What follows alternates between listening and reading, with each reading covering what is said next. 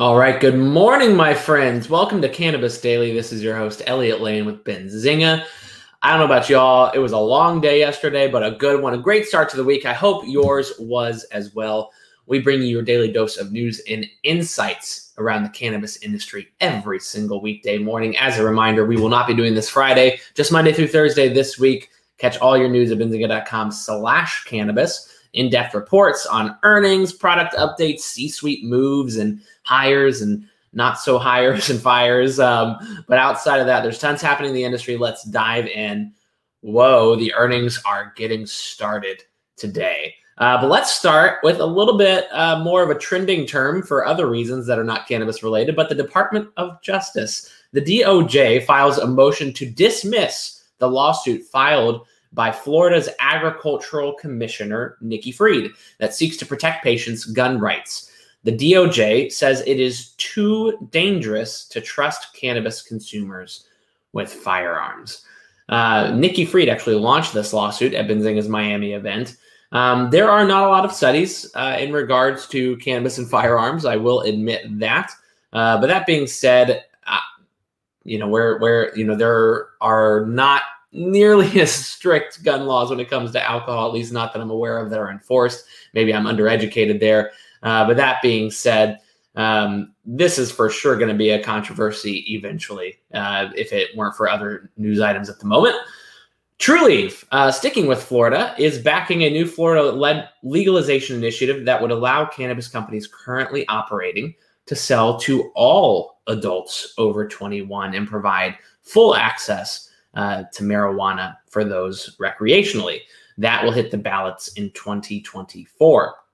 Curaleaf, C U R L F, reports their second quarter earnings yesterday, mind you. Uh, their second quarter started off really, really well with a great New Jersey launch. We covered that extensively and the success there, uh, as well as the biggest 420 day of sales to date. Revenue was up 8% and adjusted EBITDA up 18% sequentially. Uh, so a solid quarter there. Pablo Zuanic, an analyst from Cantor Fitzgerald, releases a note on Curaleaf. He remains overweight, but lowers the price target to $13.70 from $14.60 based on lowered sales estimates. Curaleaf is driving far less international cannabis revenue than Tilray and Aurora, but their European options do separate them from their MSO competitors. So uh, there's a lot to like uh, when it comes to, to Curaleaf as a whole. A Kentucky judge ruled Delta 8 products are going to currently remain legal in the state. The Kentucky Hemp Association calling it a win for the state and the state's farmers after suing the state for unlawful raids on participants in the Delta 8 THC market. Under current federal law, commercial truck drivers are not permitted to consume cannabis under any circumstances, regardless of whether it is legal in a particular area and or state.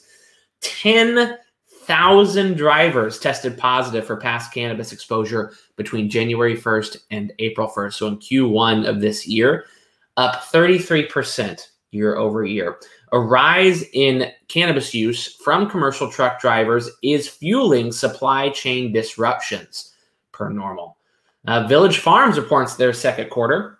Consolidated revenue is up 18% year over year to 82.9 million. Now, mind you, they are in both uh, cannabis and produce. So not all of this is focused on cannabis. However, their Canadian cannabis hits a record quarter with a 20% increase in net sales year over year and 37% increase in net sales sequentially. Village Farms coming in strong. Uh, with Pure Sun Farms leading the way, their their brand of flower that is very popular in uh, the country of Canada. Their U.S. cannabis sales at 5.8 million, no year-over-year comparisons, as they just recently acquired um, their their their U.S. initiative.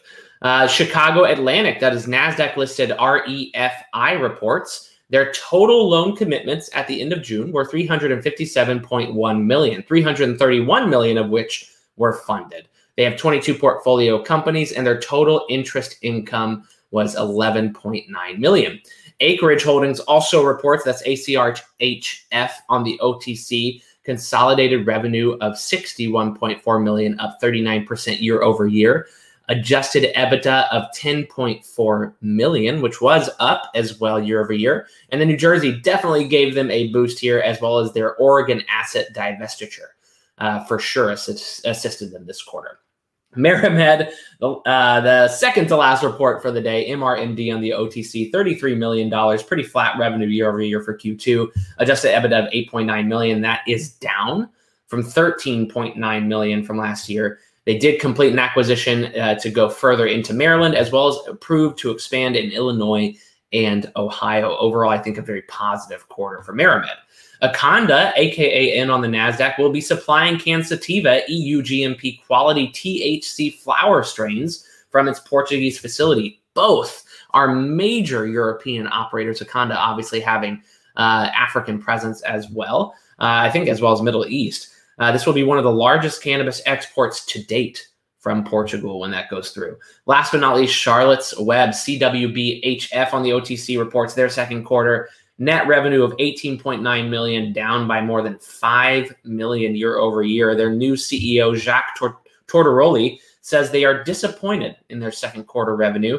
Uh, they achieved greater distribution for products among other growth, initi- other growth initiatives including a distribution agreement with a strategic partner for greater china. So that's super interesting to me.